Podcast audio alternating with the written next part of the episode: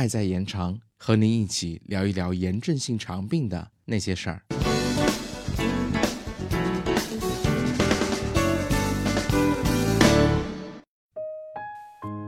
大家好，欢迎大家来到新一期的科普小广播。有时候克罗恩小伙伴偶尔会觉得关节疼、眼睛痒，以为是药物的副作用，去看了医生才知道是克罗恩的并发症。那么小伙伴又要问了，克伦并发症有哪些呢？又各自有什么表现呢？今天的小广播就跟大家说说这并发症的情况。第一种并发症是消化道出血。克罗恩病可以发生在消化道的任何一段，包括食管、胃、小肠和大肠。如果病变累及血管，则会出血；如果病变发生在食管和胃，则可以表现为吐血。如果累及直肠，则会结鲜红的血便，出血量与所累及血管的粗细和血管压力有关。血管越粗，出血量越大，甚至还会出现昏厥。如果哪天自己发现大便变黑或者呈暗红色，或者吐血了，就要考虑可能并发了合并消化道出血。第二种是肠管狭窄并梗阻。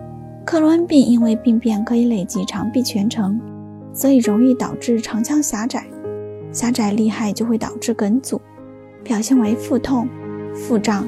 当出现进食后，尤其是饱餐后腹痛、腹胀，排便或者排气后腹痛又消失。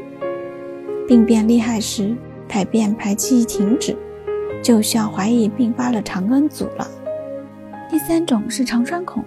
就是我们平时讲的肠穿破，可以分为急性肠穿孔和慢性肠穿孔。急性肠穿孔表现为突然发生肚子痛，按压腹部时全腹部都有压痛感。慢性肠穿孔就是肠穿孔致相邻器官形成内漏，比如穿孔到膀胱就会变成肠道膀胱漏，表现为排尿时可解出大便来。如果穿孔到子宫和阴道，就会形成肠道子宫阴道漏。阴道里会流出大便。第四种是腹腔脓肿，肠道溃疡病变较深，可致肠漏，位置可在病变肠管附近，也可于远离病变肠管处形成脓肿。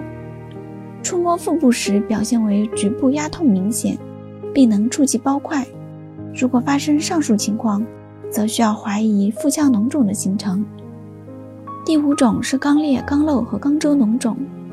如果出现肛周疼痛以及便后结鲜血，有的时候可能有脓液流出，严重的时候肛周有一脓包样肿块，那么就需要怀疑合并肛裂、肛瘘和肛周脓肿。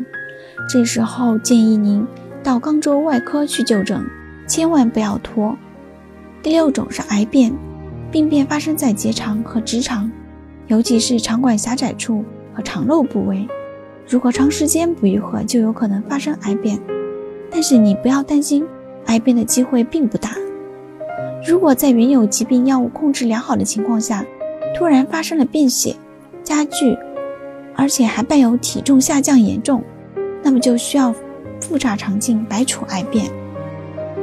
第七种是肠外并发症，百分之三十的克罗恩病患者会伴有以下几种肠外并发症。第一种是血液疾病。发生率为百分之十七，包括缺点性贫血、具有细胞性贫血以及溶血性贫血等，表现为脸色苍白、头昏、乏力，并且有胸闷和气急的症状。如果出现上述症状，你应该到医院及时就诊。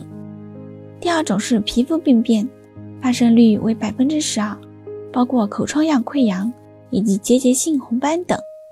第三种是肝胆管胰腺系列疾病，发生率为百分之六点五，比如脂肪肝、胆石症、硬化性胆管炎以及自身免疫性胰腺炎等。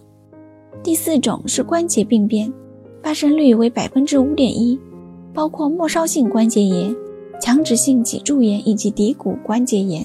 克罗恩病的并发症就是上述这么多了，小伙伴们也不要觉得害怕。你们需要做的就是积极治疗，谨遵医嘱，控制肠道炎症。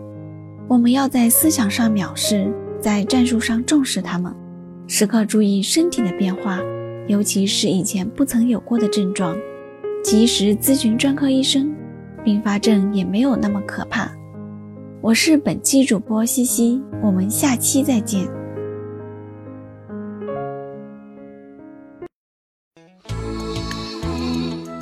本节目由 CCCF 爱在延长炎症性肠病基金会独家录制播出。节目内容感谢由浙江大学出版社出版的《溃疡性结肠炎和克罗恩病你问我答》丛书。更多详情，请欢迎关注爱在延长官方网站及微博、微信公众号，期待您的互动。